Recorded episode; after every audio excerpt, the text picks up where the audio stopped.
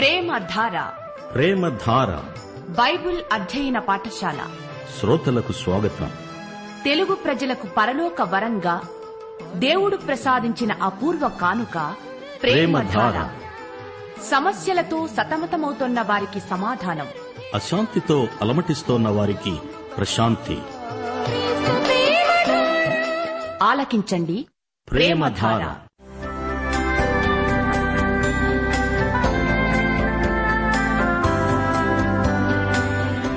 యేసుక్రీస్తు ప్రభు దైవత్వాన్ని, ఆయన ఔన్నత్యాన్ని, ప్రధాన యాజకత్వాన్ని, ఆయన చేసిన బలియాగాన్ని, ఆయనతో విశ్వాసులకుండే సంబంధాన్ని వివరించే పత్రిక హెబ్రీయులకు వ్రాసిన పత్రిక.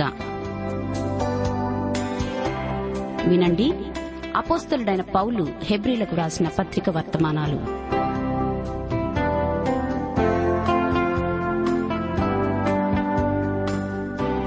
ప్రియ శ్రోతలు, మీరెలా ఉన్నారు? ఇంటిల్లిపాది ఆరోగ్యంగా సంతోషంగా ఉన్నారా? శోధనలను జయించినప్పుడు మనకెంతో ఆనందం కలుగుతుంది. శోధనలను జయించాలంటే 3 ముఖ్యమైన సూత్రాలను వ్యక్తిగతంగా ప్రయోగించాలి. 1 లేఖనములోని శక్తి, 2 మనలో ఉన్న పరిశుద్ధాత్మ ప్రభావం, 3 మనలో పరిశుద్ధత కోసమై తీవ్రమైన కోరిక. పాపాన్ని దాచిపెట్టే ప్రయత్నం చేయకూడదు. ఈరోజు మన బైబిల్ వచనం సామెతలు 28:13. అతిక్రమములను దాచిపెట్టేవాడు వర్ధిల్లడు, వాటిని ఒప్పుకొని విడిచిపెట్టేవాడు కనికరము పొందుతాడు. రండి, రేడియోకు దగ్గరగా వచ్చి కూర్చోండి, ప్రార్థన చేసుకుందాము. కృపా కనికరములు గల మా పరలోకపు తండ్రి, నీకు మా హృదయపూర్వకమైన కృతజ్ఞతాస్తుతులు. నీ నామమును ఘనపరుస్తున్నాము. నీ నామమందు విశ్వాసముంచిన వారు నీ బిడ్డలవుతున్నారు. నీ నామము అన్ని నామముల కంటే ఉన్నతమైన నామము. నీ బిడ్డలు నీ నామమున ఘనకార్యాలు చేయగలరు. నీ రాజ్యము త్వరలో రావాలని నీ బిడ్డలమైన మేము నీ రాజ్యమును నీతిని వెదకుతున్నాము. నీ రాజ్యము నీ నీతి మా హృదయాలలో ఉన్నాయి. నీ రాజ్య సువార్తను సర్వత్రా ప్రకటించడానికి నీ బిడ్డలకు కావలసిన బలము, దీక్ష అనుగ్రహించండి ప్రభు. ఈ లోకములో నీ చిత్తము నెరవేర్పుకు ఎన్నో ఆటంకాలున్నాయి. వాటితో పోరాడి నీ చిత్తము సత్వరముగా పరలోకములో వలెనే ఇక్కడ కూడా నెరవేరేటట్లు నీ బిడ్డలము ప్రార్థనలో పోరాడుతున్నాము. నీ చిత్తమే సిద్ధించునుగాక తండ్రి. మా శ్రోతల భౌతిక అక్కరలు ఎన్నో ఉన్నాయి. నీ మహిమార్థమై క్రీస్తునందు మా ప్రతి అవసరము తీరుస్తావని నిరీక్షిస్తున్నాము. మా శ్రోతల కుటుంబాలను, వారికి నీవనుగ్రహించిన పిల్లలను ఆయురారోగ్యములిచ్చి ఆశీర్వదించండి. యువతీ యువకులను శోధనల నుండి తప్పించండి. నిరుద్యోగులైన యువతీ యువకులకు సహాయం చేయండి. లోకమంతటా ఉన్న మీ సార్వత్రిక సంఘమును విస్తృతపరచండి. సంఘ పరిచర్యలను బలపరచండి. క్రైస్తవ సహోదరత్వమందు ప్రేమ సంబంధాలను ఉజ్జీవపరచండి. సంఘనాయకత్వమును ప్రోత్సహించి బలపరచండి. కాపరులను, సువార్తికులను, ఉపదేశకులను వారి పరిచర్యలో స్థిరపరచండి, బలపరచండి. మా దేశ ప్రజలను, పరిపాలకులను, అధికారులను దీవించండి. సైతానీయమైన దుష్టశక్తులను, అంధకార క్రియలను లయపరచండి. నేటి వాక్యాశీర్వాదములు మాకందరికీ సమృద్ధిగా అనుగ్రహించుమని యేసుక్రీస్తు వారి మహిమగల నామమున ప్రార్థిస్తున్నాము తండ్రి. ఆమెన్. ప్రియ శ్రోతలారా, సోదరీ సోదరులారా, ఈ రోజున మన వాక్య పాఠం హెబ్రీ పత్రిక 12వ అధ్యాయం 18 నుండి 24వ వచనం వరకు ధ్యానపూర్వకంగా వినండి. స్పృశించి తెలుసుకొనదగినట్టిది, మండుతున్నట్టిది అయిన కొండకు, అగ్నికి, కారుమేఘానికి, గాఢాంధకారానికి, తుఫానుకు, బూరధ్వనికి, మాటల ధ్వనికి మీరు వచ్చి ఉండలేదు. ఒక్క జంతువైన ఆ కొండను తాకిన ఎడల రాళ్లతో కొట్టబడవలెనని ఆజ్ఞాపించిన మాటకు వారు తాళలేక, ఆ ధ్వని విన్నవారు మరి ఏ మాట తమతో చెప్పవలదని బతిమాలుకున్నారు. మరియు ఆ దర్శనమెంతో భయంకరముగా ఉన్నందున మోషే అన్నాడు, నేను మిక్కిలి భయపడి వణుకుతున్నాను. సీనాయి కొండ మీద మోషేకు దేవుడు ధర్మశాస్త్ర ప్రదానం చేసిన సన్నివేశమది. అది పాత నిబంధన. ఈ పత్రికను పౌలు హీబ్రూ క్రైస్తవులకే రాస్తున్నాడు. వీరు యూదమతం నుండి క్రీస్తులోకి వచ్చినవారు. ఈ విషయం మనం మరువకూడదు. ఆదిమ సంఘంలో హీబ్రూ క్రైస్తవులు అధిక సంఖ్యలో ఉన్నారు. పెంతెకోస్తు దినాన 3,000 మంది రక్షించబడి సంఘానికి చేర్చబడ్డారు. వారు యూదులు, హీబ్రూ ప్రజలు, అన్యులు కారు. పౌలు, బర్నబా అన్యుల మధ్య సేవ చేయడం మొదలుపెట్టాక అన్యుల మధ్య నుండి వచ్చిన క్రైస్తవులు ఎక్కువయ్యారు. గాని ఆదిమ సంఘమందు మొదట్లో కొన్ని సంవత్సరాల పాటు క్రైస్తవులందరూ హీబ్రూ ప్రజలే, యూదులే, 100% యూదులు. యెరూషలేములో ఉన్న ఈ యూద క్రైస్తవులు తమ పూర్వ సంబంధాలను విడిచిపెట్టవలసి వచ్చింది. అంతకు ముందు వారు దేవాలయానికి వెళ్లేవారు, ధర్మశాస్త్రమునే వినేవారు. ఇప్పుడైతే వీరికి ధర్మశాస్త్రము లేదు, దేవాలయము కూడా లేదు. ఆ పాత పద్ధతికి దూరమైపోయారు. తాము వదిలిపెట్టిన దాన్ని గురించి వారేమనుకుంటున్నారు? నష్టపోయారా? ఇది నష్టం కాదు, లాభం. ఇదే మాట పౌలు హెబ్రీ పత్రికలో విశదీకరిస్తున్నాడు. సీనాయి కొండ నుండి మీరిప్పుడు మరో కొండ మీదికి వచ్చారు. ఇది పాతదానికంటే శ్రేష్టమైనది, ఎత్తైనది. మళ్లీ సీనాయి కొండకు వెడతారా అంటూ వారిని నిలదీసి అడుగుతున్నాడు రచయిత. నిర్గమకాండం 32వ అధ్యాయంలో ఈ దృశ్యం వర్ణించబడింది. ధర్మశాస్త్ర ప్రదాన సమయంలో 3,000 మంది చంపబడ్డారు. అయితే పెంతెకోస్తు దినాన 3,000 మంది రక్షించబడ్డారు. ధర్మశాస్త్రం ఇవ్వబడిన సందర్భంలో మరణం కనిపించింది. అయితే పెంతెకోస్తు దినాన సువార్త ప్రకటించబడినప్పుడు జీవం కనిపించింది. ధర్మశాస్త్ర ప్రదాన సమయం భయంకరమైనది. ఉరుములు, మెరుపులు, భూకంపం, తుఫాను చెలరేగాయి.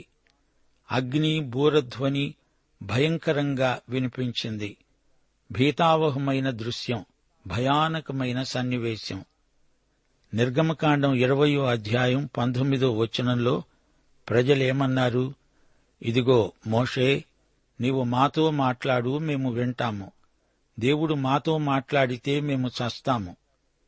హెబ్రీ పత్రిక రచయిత అంటున్నాడు, ఆ పాత వ్యవస్థలోకి మళ్లీ వెనక్కు వెళ్లాలని మీరెందుకు అనుకుంటున్నారు? దాన్ని విడిచిపెట్టి అంతకంటే శ్రేష్టమైన దానికి మనం వచ్చేశాము గదా.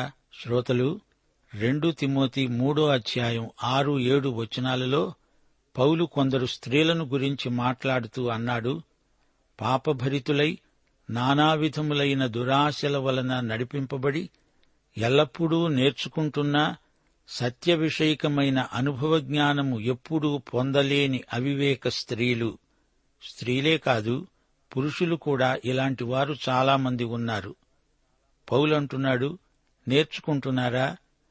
దాన్ని జీవితానికి అన్వయించుకోండి. దురాశల వల్ల, వివిధమైన వాక్య ప్రతికూలమైన ఉద్దేశాలతో తిరిగి బలులు, అర్పణలు, పండగలు అంటూ తిరోగమించడం అవివేకం. హెబ్రీ పత్రిక 12వ అధ్యాయం 22వ వచనం, ఇప్పుడైతే సీయోను అనే కొండకు, జీవము గల దేవుని పట్టణానికి, అనగా పరలోకపు యెరూషలేముకు, వేవేల కొలది దేవదూతల యొద్దకు, పరలోకమందు రాయబడి ఉన్న జ్యేష్ఠుల సంఘానికి, వారి మహోత్సవానికి, అందరి న్యాయాధిపతి అయిన దేవుని యొద్దకు, సంపూర్ణ సిద్ధి పొందిన నీతిమంతుల ఆత్మల యొద్దకు, కొత్త నిబంధనకు మధ్యవర్తి అయిన యేసునొద్దకు, హేబెలు కంటే మరీ శ్రేష్టముగా పలికే ప్రోక్షణ రక్తానికి మీరు వచ్చి ఉన్నారు. శ్రోతలు గమనించండి, సీయోను కొండకు మీరు వచ్చారు. సీనాయి కొండ నుండి సీయోను కొండకు వచ్చారు. యెరూషలేములో దావీదు రాజున్న స్థలం సీయోను కొండ. దావీదు అక్కడే జీవించాడు, అక్కడే మరణించాడు, అక్కడే పాతిపెట్టబడ్డాడు. సీయోను కొండ అంటే దావీదుకు ఎంతో ఇష్టం. యూద క్రైస్తవులు వెనకటి జ్ఞాపకాలను బట్టి ఇంకా యెరూషలేముకు వెడుతున్నారు, అక్కడ విందు చేసుకుంటున్నారు. అయితే యెరూషలేములో క్రైస్తవులకు శ్రమలు వచ్చాయి. క్రైస్తవ విశ్వాసులు అటూ ఇటూ చెదరిపోయారు. పౌలంటున్నాడు, ఈ యెరూషలేము పోతే పోయిందిలే, మనకు పరమ యెరూషలేము ఉంది. అది పరలోకపు యెరూషలేము, పరమసీయోను, సజీవ దేవుని స్థలం. అది మనకు లభించింది. ఈ భౌగోళికమైన సీయోను కంటే అది గొప్పది కదా. ప్రకటన గ్రంథంలో పరలోకపు యెరూషలేము పేర్కొనబడింది. శ్రోతలు, విశ్వాసులమైన మనమందరము ఆ పరమ యెరూషలేము నగరమందు నిత్యత్వంలో ఉండబోతున్నాము. దేవుడు మనకు కృపతో అనుగ్రహించిన నిత్య నివాసమది. ధర్మశాస్త్రము క్రింద యూదులకు ఉన్నదానికంటే క్రీస్తునందు మనకు ఎంతో ఉన్నతమైన స్థితి లభించింది. దేవునికి స్తోత్రం. లక్షల కొలది దేవదూతలు, దేవదూతల పరిచర్య ఈ లోకంలోని సంఘానికి కాదు, సంఘానికి పరిశుద్ధాత్మ పరిచర్య దేవదూతల సేవల కంటే గొప్పది గదా. అయితే ఒకానొక రోజు మనం పరమ యెరూషలేములో ప్రవేశిస్తాము. ప్రకటన గ్రంథంలో పరలోకంలో ఆరాధన దృశ్యం వర్ణించబడింది. పరమార్థ జ్ఞాని అయిన యోహాను తాను చూచింది మనకు చెప్పాడు. పరలోక జీవులు, దేవదూతలు అసంఖ్యాకంగా ఉన్నారు. ఏ మానవుడు వారిని లెక్కించలేడు, అసాధ్యం. మనం అక్కడికి వెళ్లి గొర్రెపిల్లను అనగా యేసుక్రీస్తును ఆరాధించే దేవదూతల సమూహాన్ని చూస్తాము, మనము ఆరాధిస్తాము. ఇక్కడ మనకు దేవదూతలు కనపడరు. అక్కడ మనం వేల కొలది దేవదూతలను చూస్తాము. పరలోకమందు రాయబడి ఉన్న జ్యేష్ఠుల సంఘానికి మనము వచ్చాము. వారి మహోత్సవానికి మనం వచ్చాము. మనము ఎంత ధన్యులము! జ్యేష్ఠులు వీరెవరు? జ్యేష్ఠులు అనగా తిరిగి జన్మించినవారు. ప్రభువు వచ్చినప్పుడు తిరిగి జన్మించిన వారే ఎత్తబడతారు. వీరి పేర్లు పరలోకంలో రాయబడి ఉన్నాయి. అందరికీ న్యాయాధిపతి అయిన దేవుని వద్దకు మనము వచ్చాము. ఆయన దగ్గరికి వెడదాము. క్రీస్తునందున్న మనకు ఏ శిక్షావిధి లేదు. ఆయన అందరికీ న్యాయం చేకూరుస్తాడు. సంపూర్ణ సిద్ధి పొందిన నీతిమంతుల ఆత్మలు, పాత నిబంధన భక్తుల రక్షణానుభవం క్రీస్తు బలియాగంతో సంపూర్ణ సిద్ధి చెందింది. యేసుక్రీస్తు లోక పాపమును మోసికొనిపోయిన దేవుని గొర్రెపిల్ల. మనం కొత్త నిబంధనకు మధ్యవర్తి అయిన యేసు వద్దకు వచ్చాము. యేసు కొత్త నిబంధనకు మధ్యవర్తి. సీనాయి కొండ మీది గర్జన కాదు, అట్టహాసం కాదు. యేసు ప్రభు తన రాజ్య ప్రణాళికను శిష్యులకు బోధించిన కొండ ఎంత గొప్పది! పరలోకంలో యేసు వద్దకు, కొత్త నిబంధన మధ్యవర్తి వద్దకు మనము వెళ్ళుదాము. ఎంత గొప్ప ఆధిక్యత! హేబెలు రక్తం ప్రతీకారాన్ని మాట్లాడింది, క్రీస్తు రక్తం రక్షణను ప్రకటించింది. హేబెలు కంటే మరి శ్రేష్టంగా పలికే క్రీస్తు రక్తమిది. ఇది ప్రోక్షణ రక్తం. పాపాత్ములు తనకు వ్యతిరేకముగా చేసిన తిరస్కారమంతా ఓర్చుకొన్న క్రీస్తును తలంచుకోండి. మీ దృష్టిని యేసు వైపునకు మరల్చండి. వెనకటి పద్ధతులను చూడకండి, వెనకటి మతాచారాలను మరచిపోండి. ధర్మశాస్త్రం వైపు కాదు, మోషే వైపు కాదు, ఆచారాల వైపు కాదు, బల్యర్పణల వైపు కాదు, యేసు వైపు చూడండి. ఇది కొత్త వ్యవస్థ, కొత్త మార్గం. ఈ రోజున ఎవరైనా సరే రక్షణ పొందాలంటే యేసునందు విశ్వాసముంచటమే ఏకైక మార్గం. మరో దారి లేదు. విశ్వాసం మాత్రమే చాలు అన్నప్పుడు విశ్వాసకర్తతో సంబంధ సహవాసాలను గురించిన సూత్రమిది. దానిని తేలిక చేసి మాట్లాడకూడదు. విశ్వాసమంటే ఏదో సిద్ధాంతాన్ని నమ్మటం కాదు, యేసుతో సంబంధం పెట్టుకోవడం అని అర్థం. పరిశుద్ధాత్మ మాత్రమే యేసుకు నీకు అట్టి ప్రేమ సంబంధాన్ని కలిగించగలడు. తిరిగి జన్మించటమంటే యేసుతో సజీవ సంబంధంలో ప్రవేశించడం. యేసుక్రీస్తుకు నిన్ను నీవు సమర్పించుకుంటున్నావంటే ముందుగా యేసు నీకోసమై తనను తాను శిలువపై బలియాగంగా సమర్పించుకున్నాడు అనే అనుభూతి నీకు కలగాలి. యోహాను సువార్త 10:10 ప్రభు అన్నాడు, గొర్రెలకు జీవము కలగడానికి, అది సమృద్ధిగా కలగడానికి నేను వచ్చాను. పాపమును గురించి పరిశుద్ధాత్మ నిన్ను మొదట ఒప్పించాలి. నీ పాపాలకు నీవు క్షమాపణ పొంది ఉండాలి. అంతవరకు నీవాయనకు ఇచ్చేది ఏమీ లేదని గ్రహించాలి. మానవుని హృదయంలో ఏముంది? మత్తయి సువార్త 15:19 పెద్ద జాబితా ఉంది. దురాలోచనలు, నరహత్యలు, వ్యభిచారములు, వేశ్యాగమనములు, దొంగతనములు, అబద్ధ సాక్ష్యములు, దేవదూషణలు హృదయములో నుండే వస్తాయి. ప్రభువే నీకు కొత్త హృదయం ఇవ్వాలి. మానవుడు తాను పాపిని అని ఒప్పుకోవాలి. పాపి కన్నీటితో పశ్చాత్తప్తుడవాలి. క్రీస్తునందు పాపక్షమాపణానుభూతి చెందాలి. రక్షణకు పాపి ఏమివ్వగలడు? యేసు ఇచ్చింది తీసుకోవడమే పాపి చెయ్యవలసింది, చెయ్యగలిగింది. సోదరీ సోదరులారా, వింటున్నారా? విశ్వాసం యొక్క ఫలితం ఎంతో మహిమాన్వితమైనది. వాగ్దాన ఫలం పొందిన దేవుని ప్రజలు ఎంతో ధన్యులు. మన విశ్వాసం ధర్మశాస్త్రపు భయంకర శిక్షావిధి నుండి మనలను తప్పించింది. పాత నిబంధన యందలి ధర్మశాస్త్ర విధానాన్ని కొత్త నిబంధనలోని మహిమతో పోల్చి చూడండి. క్రీస్తునందు ఎన్నెన్నో ఆత్మ సంబంధమైన ఆశీర్వాదాలు మనకు ప్రాప్తించాయి. అలాంటప్పుడు శ్రమలకు భయపడి తిరిగి యూద మత వ్యవస్థలోకి దిగజారిపోవడమా? అదెన్నటికీ జరగకూడదు. ధర్మశాస్త్ర వ్యవస్థ ఎంత భయపెట్టింది! అందరూ గజగజ వణికిపోయారు. ఆ దర్శనం ఎంతో భయం గొలిపినందుచేత మోషే సైతం నిర్ఘాంతపోయాడు, నిలువెల్లా కంపించి వణికిపోయాడు. అయితే ఈ కొత్త నిబంధన ఆశీర్వాదాలను లెక్కకు మిక్కిలిగా తెచ్చింది. కృపాసహితమైన సంబంధాలను, అనుభవాలను కలిగించింది. ఇది ఆధ్యాత్మిక సీయోను, ఆధ్యాత్మిక యెరూషలేము. ఇది పరలోక ప్రదేశం, దేవునితో సహజీవనం, తిరిగి జన్మించిన తేజోవాసుల సహవాసం. న్యాయాధిపతి, మన ఉత్తరవాది, ప్రధాన యాజకుడు అయిన యేసుతో నిత్య సహవాసం. కొత్త నిబంధనలో అన్నీ ఆధ్యాత్మికమే. విలువలో పాతదాన్ని మించినది. ప్రకటన గ్రంథం 21:2 నూతనమైన యెరూషలేము అనే ఆ పరిశుద్ధ పట్టణం తన భర్త కొరకు అలంకరించబడిన పెండ్లి కుమార్తె వలె సిద్ధపడి పరలోకమందున్న దేవుని యొద్ద నుండి దిగివచ్చింది. పరలోకపు విందులో అసంఖ్యాకులైన దేవదూతలు ఉంటారు. అది మహోత్సవం. పరలోకంలో తిరిగి జన్మించిన వారి పేర్లు రాయబడి ఉంటాయి. అదే జ్యేష్ఠుల సంఘం. యేసు జ్యేష్ఠుడు. మనం క్రీస్తునందు ఆయనను బట్టి జ్యేష్ఠుల సంఘమని పిలువబడతాము. సంఘం యేసు శరీరమే, ఆయన సంపాద్యం. సంఘములోని వారందరూ పరలోక పౌరులు, వారసులు.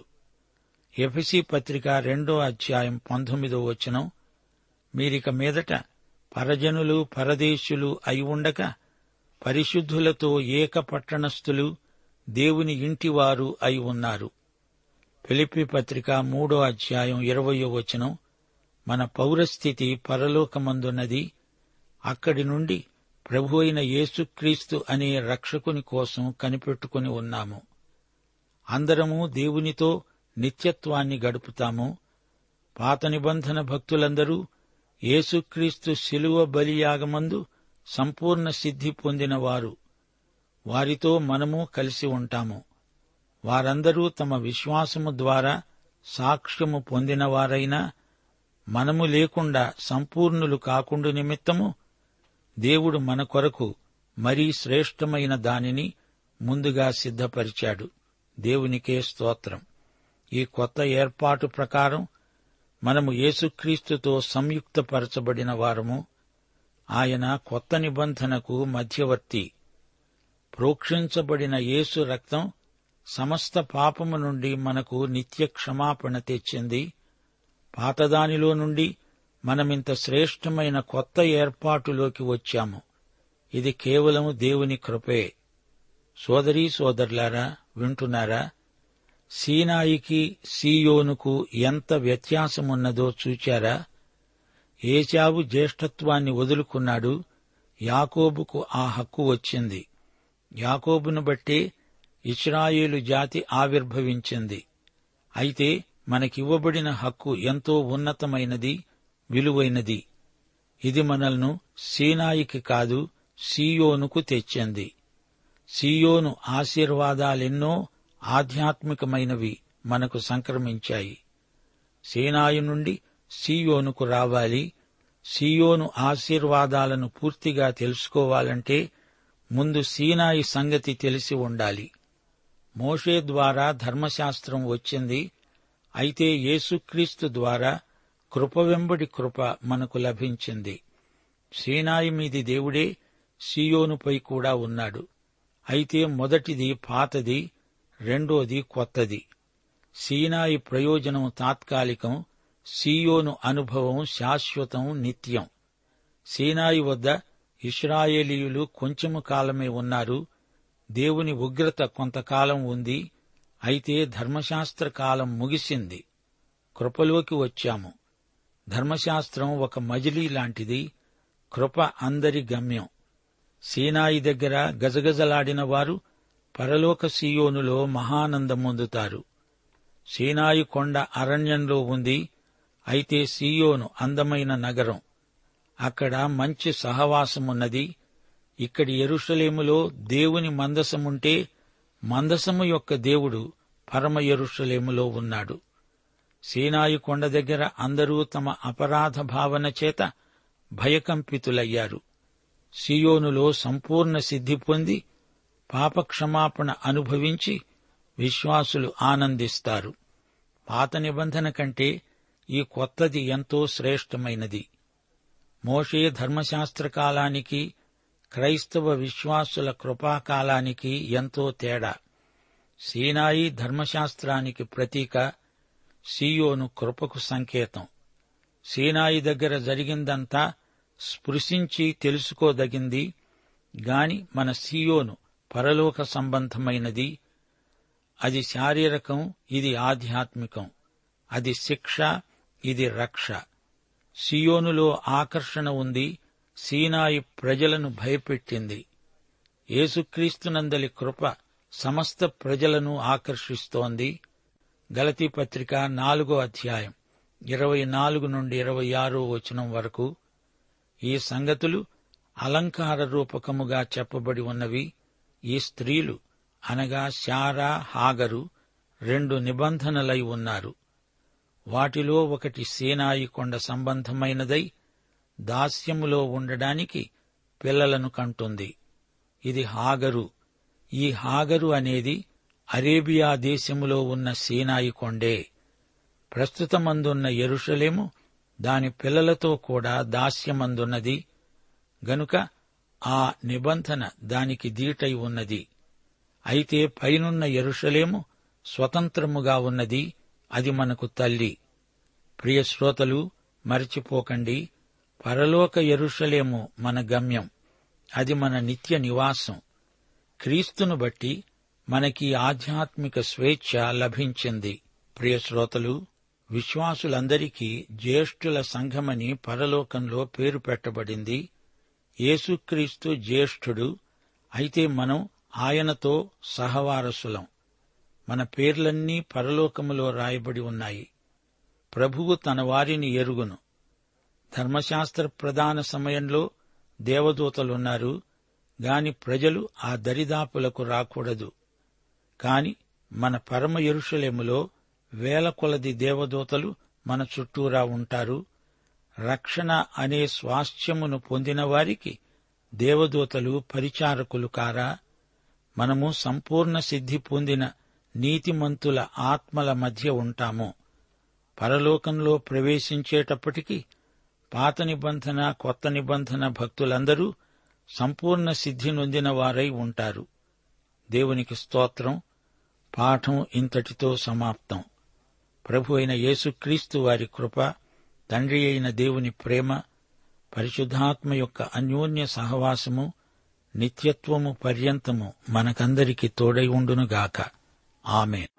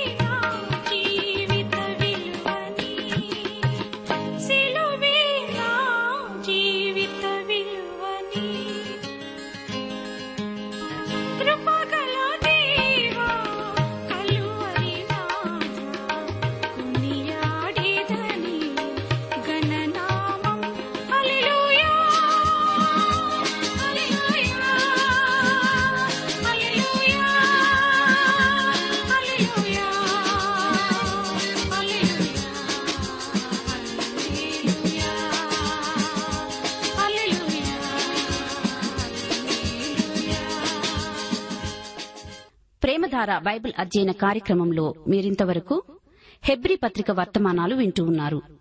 ఈ పత్రిక వర్తమానాలు మీ అనుదిన ఆత్మీయ జీవితాన్ని మరింత శక్తితో, ధైర్యంతో, సహనంతో కొనసాగించడానికి సహాయపడగలవని భావిస్తున్నాం. ప్రస్తుతం మీరు వింటున్న హెబ్రీ పత్రిక ధ్యానాలపై ఎవరు గొప్ప అనే పుస్తకాన్ని సిద్దం చేస్తున్నాం. ఎవరు గొప్ప అనే ఈ చిన్న పుస్తకం ఈ సృష్టిలో అన్నిటికంటే సృష్టికర్త అయిన ప్రభు ఎలా గొప్పవాడో విశదపరిచి, తద్వారా మీలో గొప్ప విశ్వాసాన్ని కలిగించడానికి ఎంతో సహాయపడగలదు. ఎవరు గొప్ప అనే ఇచ్చిన పుస్తకాన్ని ఉచితంగా పొందగోరేవారు ఈరోజే మాకు వ్రాసి లేదా ఫోన్ చేసి మీ పేరు నమోదు చేయించుకోవచ్చు. మా address Premadhara, Trans World radio India, తపాలా సంచి 4, సికింద్రాబాద్ 500017. మా ఫోన్ నంబర్ 9399995257. మరొక నంబర్ 9399995257.